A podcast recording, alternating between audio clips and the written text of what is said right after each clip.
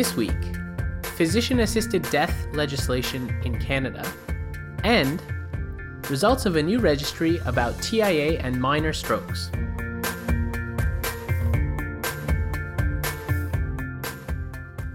Hello, and welcome to the Rounds Table, a weekly podcast about major new research in medicine hosted online at Healthy Debate. My name is Amol Verma. I'm your host, and I'm a resident in general internal medicine at the University of Toronto. And today it's just you and me. Uh, we have a great segment to start from our very own medical student Jennifer Peng at the University of Toronto, who has reviewed the latest proposed legislation about physician assisted death.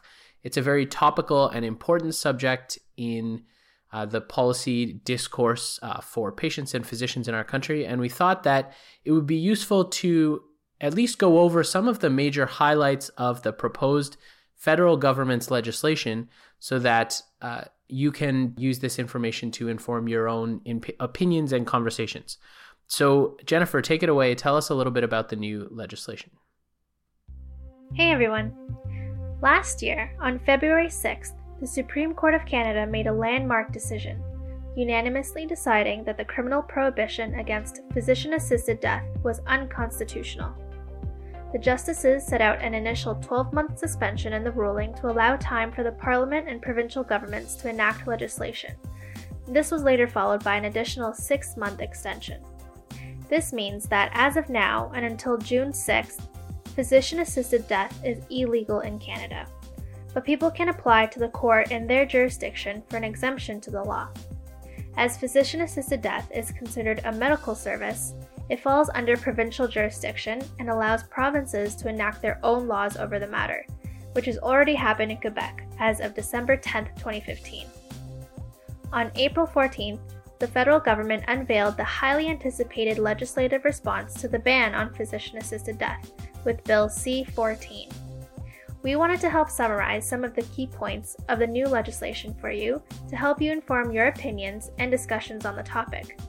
Here are some key points of the proposed legislation. Physicians and authorized nurse practitioners providing medical assistance in dying are exempt from prosecution. The law also exempts individuals and parties aiding the physician or nurse practitioner, pharmacists involved in medical assistance in dying, and individuals aiding the patient. Physician assisted death is limited to mentally competent adults, aged 18 or older, defined as capable of making decisions with respect to their health. The patient must have a grievous and irremediable medical condition defined as 1. A serious and incurable illness, disease, or disability, 2. In an advanced state of irreversible decline in capability. 3. Enduring physical or psychological suffering that is intolerable. And 4. The patient's death has become reasonably foreseeable.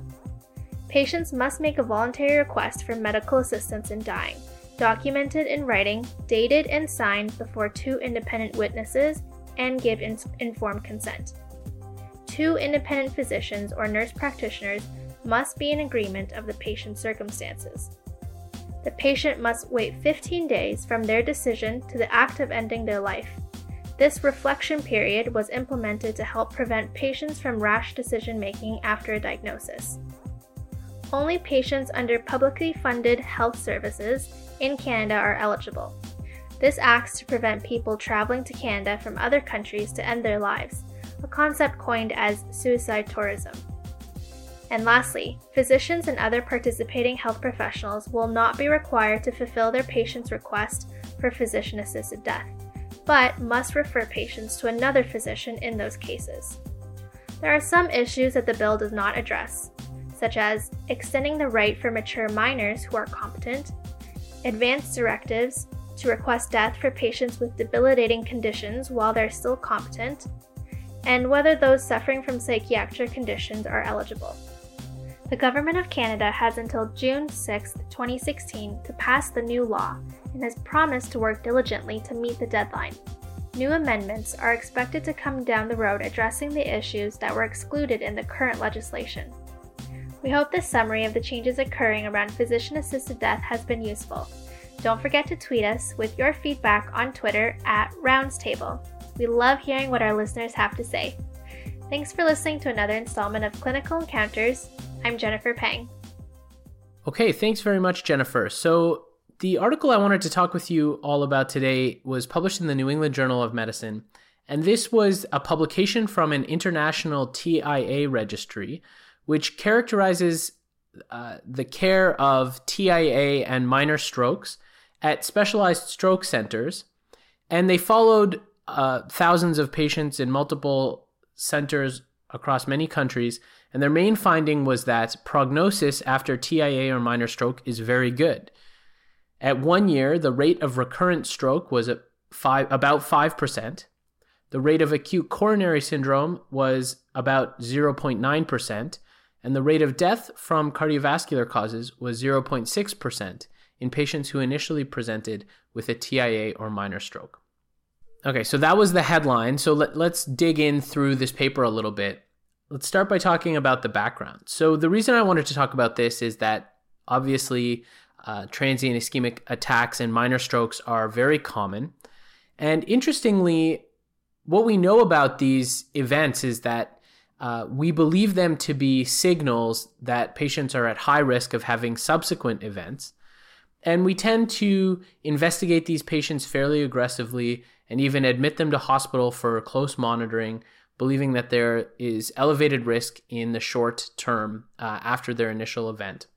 And a lot of this comes from studies that are getting a little bit dated now. So, studies between 1997 and 2003 provided us with some data around uh, the risk of cardiovascular events and stroke after an initial minor stroke or TIA. And what they found was that the risk of stroke or acute coronary syndrome was about 12 to 20% in the first three months. So, a fairly high rate of having a second subsequent event. But since that time, in the last 15 years, there have been pretty dramatic changes in the way that we care for patients who have strokes or uh, TIAs. There are specialized stroke centers. Many sites have specialized TIA clinics and access to TIA investigation programs. Patients have more rapid access to investigations, and we have a lot more rapid interventions and secondary prevention, both with uh, medications like cholesterol lowering agents like statins, um, and antiplatelet agents, but also uh, with neurointerventional procedures, uh, carotid endarterectomy, uh, thrombolysis, neurointerventional radiology. So things have changed a lot. And so this does seem like an important time to revisit the important question of what does a TIA or minor stroke really mean in today's world? And so that was the rationale for these investigators who created a TIA registry. So, this is an international registry that was supported by industry funding, although industry had no involvement in the design, conduct, analysis, or writing of the study. The study is based in France and includes patients from 61 sites in 21 different countries, kind of from a mix of low and middle income as well as higher income countries. They enrolled 4,583 patients between June 2009 and December 2011 the patients needed to be 18 years or older, and they needed to have had a transient ischemic attack or a minor stroke within seven days. And this was defined as focal ischemia of either the brain or the retina, and that there needed to be resolution of symptoms completely or a minor stroke. And the way they defined a minor stroke was they used the Rankin scale, which is really a measure of patient's ability to perform functional activities.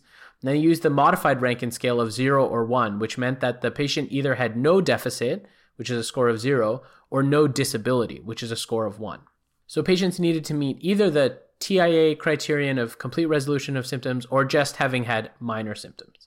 They only enrolled patients from specialized stroke centers where there was a dedicated system of care for TIA patients they were being seen by stroke specialists, and these centers needed to have a yearly volume of at least 100 patients during the previous three years.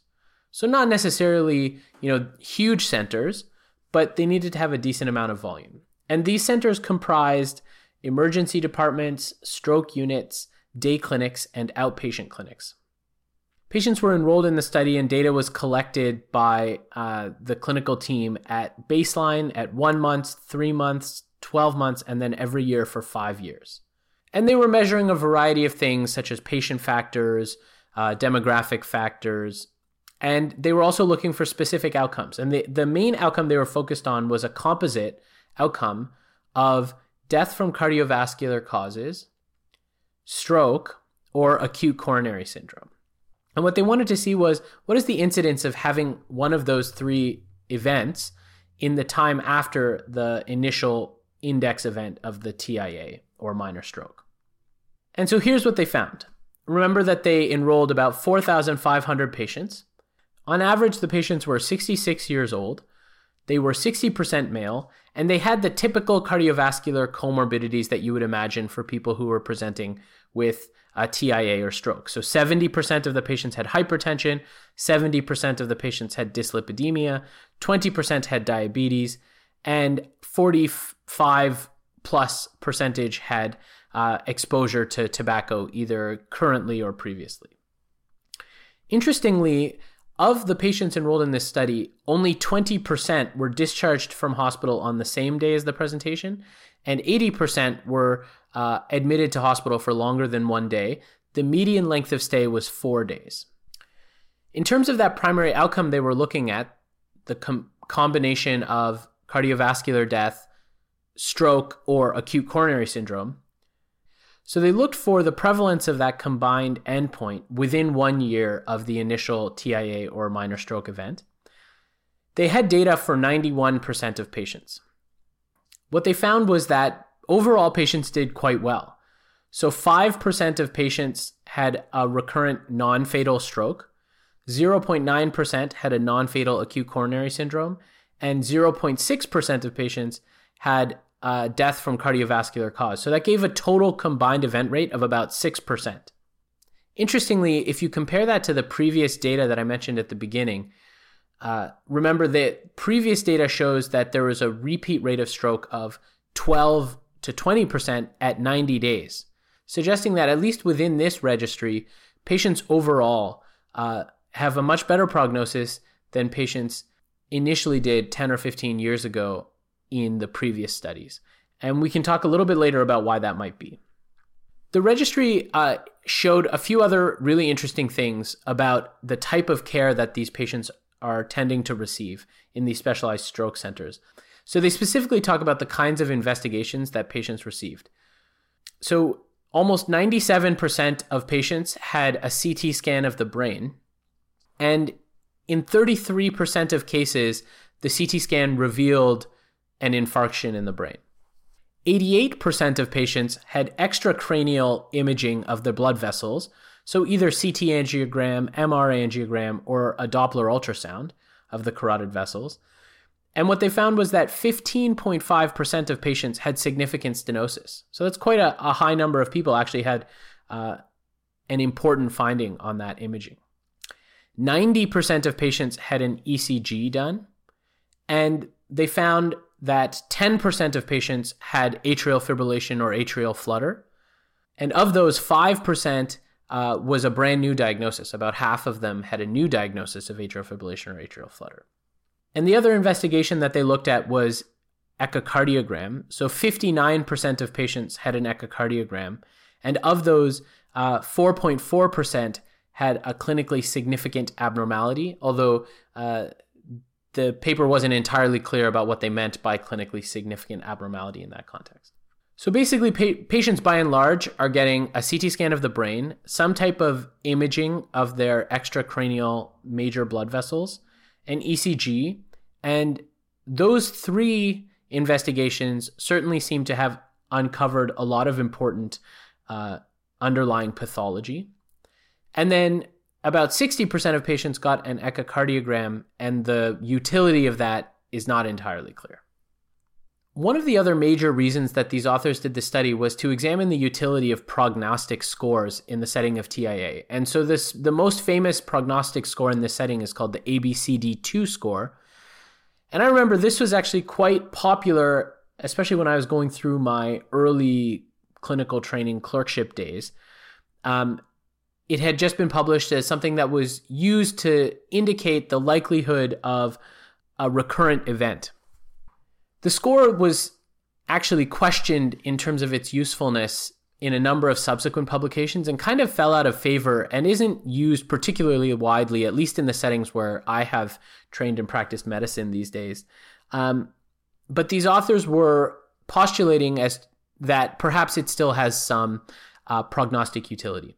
So, just to refresh your memory about what the ABCD2 score is, it has five components. So, age greater than 60, blood pressure greater than 140 over 90, specific clinical findings, duration of symptoms, it's your first D, and presence of diabetes, that's your second D, ABCD2 score. And uh, patients can score either one or two points on some of those uh, different variables for a total score of somewhere between zero or seven. And the way that uh, we used to interpret this score was that if you had a score of four or more, it was recommended that you have more urgent care, that you be followed up more closely. So the authors looked within their own registry at the prognostic ability of this score. And here's what they found. Basically, the score does not do a great job of determining short term stroke risk. So, the two day stroke risk for most patients after a TIA is about 1%, somewhere between 1% and 2%. And the ABCD2 score was not particularly helpful in discriminating your stroke risk at two days, and also not super helpful in discriminating your stroke risk at seven days. In terms of the longer term stroke risk, it is a little bit more useful and it performs reasonably well. But specifically, what they found is that if you have a score of six or seven, then you have a significantly higher risk when compared to people who have a score of zero or one. And so the absolute numbers here are if you had a score of six, your one year risk of stroke is 7%. If you have an ABCD2 score of seven, your one year risk of stroke is about 9.5%. Whereas if you're the in people who had an ABCD uh, score of one, the annual risk of stroke was only about one or two percent. So there is some utility, certainly if you have more points, a six or seven on the ABCD2 score, so high risk category, you are at higher risk of having a stroke.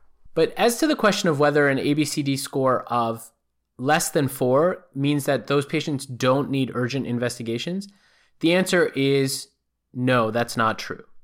So, what these authors found is that in patients who had an ABCD2 score of less than 4, 22% of the overall strokes that they observed in the study occurred in that patient population. So you would miss about a quarter of the strokes that would happen in this TIA population if you ignored uh, those patients. The interesting and important thing is that the vast majority of those patients who had an ABCD2 score of less than four and had a recurrent stroke were found to have an underlying explanation for that. So either atrial fibrillation or major stenosis of an uh, extracranial vessel. And so investigations in the population of people who are low risk, even with the ABCD2 score, were quite important. So, what's the takeaway around the ABCD2 score from this study is that it's useful for stratifying risk, especially for one year risk, and especially for people who scored the highest on the ABCD2 score. But we should not limit our urgent investigations to the patients who only have scores higher than four. And it's not a particularly useful tool with respect to short term risk in terms of helping us stratify what patients should have more urgent investigations or more urgent short term follow up. So that's a useful contribution to our knowledge of the ABCD2 score. And I think the last important result from this paper that I want to talk about um, before getting into a couple of discussion points and wrapping up was that the paper looked at the major risk factors for recurrent stroke or cardiovascular events. And they found that there were three major risk factors. So the first was if you had an ABCD2 score of six or seven. The second was if you have presence of large artery atherosclerosis. So this really speaks to the importance of getting imaging of the extracranial blood vessels, looking specifically at the internal carotid arteries most commonly. And then the third risk factor is the presence of multiple infarctions on the original CT scan of the brain. So that's quite interesting. It's not something that we uh, necessarily always talk about uh, when we talk about TIAs. But if the CT scan showed multiple infarcts, then patients are at higher risk of having a subsequent event. And the rationale behind that is that maybe the presence of multiple infarcts suggests either a ruptured carotid plaque that showered across the brain or a cardioembolic stroke that showered uh, into various regions of the brain, which would suggest that this patient is at higher risk of having a subsequent event because of that underlying etiology. So, all of those three risk factors a very high ABCD2 score, presence of large artery atherosclerosis, or multiple infarctions on imaging more than double the risk of uh, having a recurrent stroke or cardiovascular event at one year. Okay, so those are the major results from this paper. So I, I want to just talk about a couple of discussion points about this article. So the first point I want to make is sort of a bit of a methodological critique.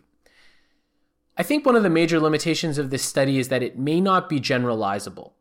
The patients that were enrolled in this study were all consented and enrolled in this study based on their consent. One of the things that's really interesting, I was surprised that was not reported in this paper or in the supplementary analyses, uh, was how many patients were initially approached and screened for enrollment in the registry, and how many people were ultimately enrolled in the registry. Because the concern here is that it's possible that they screened and approached many more people than the 4,500 who were ultimately enrolled in the study. And it's possible that this requirement for you know patients consenting to participate could have had a big selection bias on the population who are included in this study. And there's actually some really important evidence about this. So there was a paper published in the New England Journal of Medicine by Jack Tu and colleagues in the mid 2000s, which was about the Canadian Stroke Network uh, which has now become the Ontario Stroke Registry, and their experience with enrolling patients on a consent based process. And basically, what they found was that with consent based enrollment in a stroke registry, they missed about half of the patients who would have been eligible for participation. And the half of the patients they missed were very different from the half of the patients who were included in the study. They tended to be either much more sick or much less sick than the people who consented to participate.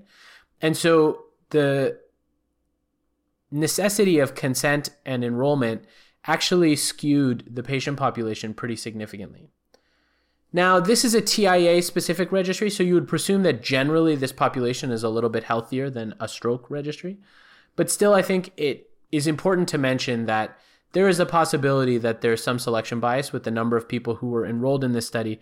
And I was disappointed that the paper didn't report uh, all of the people who were screened. So at least we could make a judgment about, you know, uh, the distinction between the overall TIA population and the people who were included in this study. That's the first point about generalizability. The second point about generalizability is that this study was limited to uh, specialized stroke centers. Um, and so, you know, it may not be totally applicable to the general patient population.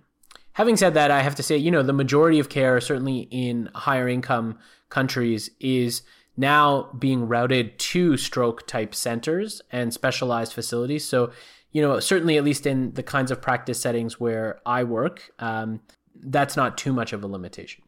The last point I'll make about generalizability is some interesting features of the patient population.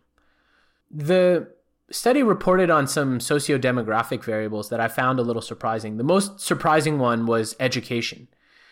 Of the people enrolled in this study, only 16% had post secondary education, and 45% had secondary education, which means that, you know, almost 40% of the people that participated in this study had only primary school education which is surprising and looks nothing like the type of patients that you know I would treat in Toronto. Uh, and so that was one interesting thing that might stem from the types of countries that were involved in enrolling patients in this trial, uh, sorry, in this registry. And so that's just the other caveat to uh, possible generalizability. All right, so that's the one thing that might be some concern in terms of extrapolating this to our uh, patient population. Having said that, if you just look at the types of patients who are enrolled, you know, average age of 66, lots of cardiovascular risk factors. From that point of view, they certainly look like the types of patients that we would see with uh, typical TIA. So, now just to talk a little bit about the key findings of this study and put it in context and come away with some conclusions and takeaway points. So, the first major important outcome from this study is that outcomes for TIA and stroke are significantly better than what they were reported as 15 years ago. So, recurrent stroke is like 3.7% as opposed to the 12 to 20% uh, 90 day risk of stroke that was reported in the previous studies. The authors argue that this might be because of better implementation of care, more secondary stroke prevention, and certainly this is a compelling argument for the importance of early intervention and early investigation to find things like atrial fibrillation and extracranial carotid stenosis. And I totally agree with that point. We've already covered the ABCD2 point from this study, and so I won't belabor the point um, about that uh, other than to uh, remind you that it has some reasonable prognostic value for one year. Um, and as a tool, it should not be used to determine which patients do not need investigation. In fact, the lower risk patients equally need investigation because a quarter of the subsequent events happened in that lower risk patient population. And the last point I'll make is about the need for hospitalization of these patients. So very interestingly, you know, 80% of these patients had a hospital stay that was more than 1 day. The average hospital stay was 4 days. But what we know is that the short-term re- recurrence of stroke in these patients over 2 days is about 1%. The 7-day recurrence of stroke is somewhere between, you know, 2 to 3% so fairly low recurrence rates of stroke and so keeping people as inpatients just for the purpose of monitoring and the ability to intervene if people have a subsequent event doesn't seem like a compelling reason to hospitalize patients so then the real reason to hospitalize patients would be to coordinate access to interventions and investigations and really, you know, that could very conceivably be done in an outpatient setting. And so to me, this is a fairly compelling argument for the introduction of fast access to comprehensive TIA investigation and management clinics, but also makes me think that it's fairly safe to manage these patients uh, by and large in an outpatient setting. Uh, and that certainly does not seem to be what happened in this stroke registry for these patients. So I think that's some really interesting food for thought in the way we organize care for TIA and uh, minor stroke patients. Okay, so that was our little summary of this, I think, helpful registry that gives us some new data to help us understand the risk of recurrent events in people who have TIA and minor stroke, help us understand the utility of prognostic tools, the ABCD2 score, and raises some interesting food for thought about how we organize care for uh, TIA and stroke patients. So, as always, we will end the episode with a good stuff segment. So, I'll give you a short and sweet recommendation that caught my eye from the world of medicine this week. So, this week, I was intrigued and entertained by something that made the rounds on my social media news feeds, which was a CV of failures published by a scientist. So, this is an idea that was actually inspired by an article published in Nature in 2010 by Melanie Stefan, who is a lecturer in the School of Biomedical Sciences at the University of Edinburgh. So, she wrote a really wonderful article called A CV of Failures. And I'm going to read you a couple of quotes from the article. So, here's how the article starts. A couple of months ago, I received a letter informing me that my fellowship application had failed. On the same day, Brazil's World Cup squad announced that football phenomenon Ronaldinho had not been selected. Cool, I thought. I am like Ronaldinho. She goes on to say that most fellowships have success rates of about 15%, meaning that an applicant might be successful in only one out of every seven tries. And she says, for every hour I've spent working on a successful proposal, I've spent six hours working on ones that will be rejected and certainly this you know rings true for anyone who uh, works in science, but also in all sorts of fields. And she makes the really thoughtful point, which is she says, My CV does not reflect the bulk of my academic efforts. It does not mention the exams I failed, my unsuccessful applications, the papers that were never accepted for publication. And so she basically says that as scientists, we construct a narrative of success that renders our setbacks invisible. And she wonders if that is in some ways detrimental to the field. And she says, for example, in athletics, that's not the case. P- athletes' failures are, you know, made public and laid bare for the world to see. And she wonders if this shows young aspiring players what it means to be an elite performer. It helps them to cope with their own setbacks. And so her suggestion is that perhaps we should compile an alternative CV of failures that logs every unsuccessful application, refused grant proposal, rejected paper. And it's not for the purpose of dwelling on, but it's uh, reminds us of some of the missing truths and the essential parts of what it means to be a scientist or a professional. And it might inspire some younger colleagues to shake off rejection and start again. So we will link to that as well as to several CVs of failures, which we found on the internet. Uh, and as always, I hope you have a wonderful week, and we will be back to you again next week with more stuff from the Rounds